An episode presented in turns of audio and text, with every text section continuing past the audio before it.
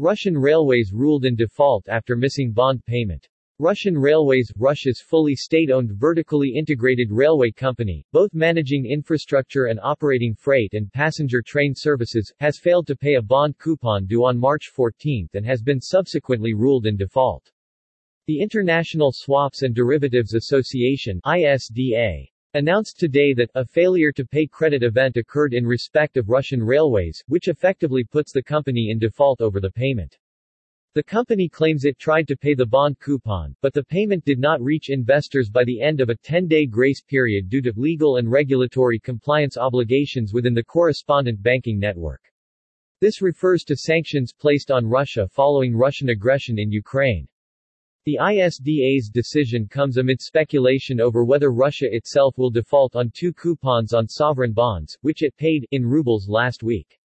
Analysts say that Russia's creditors may not accept ruble payments, which would put the country in default on its external debt for the first time in over a century. The Russian Federation is the founder and sole shareholder of JSC Russian Railways.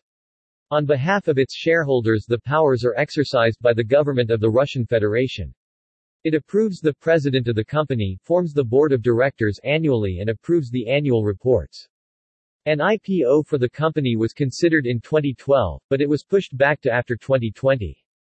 The chairman of the board of directors of JSC Russian Railways is Oleg Belozerov.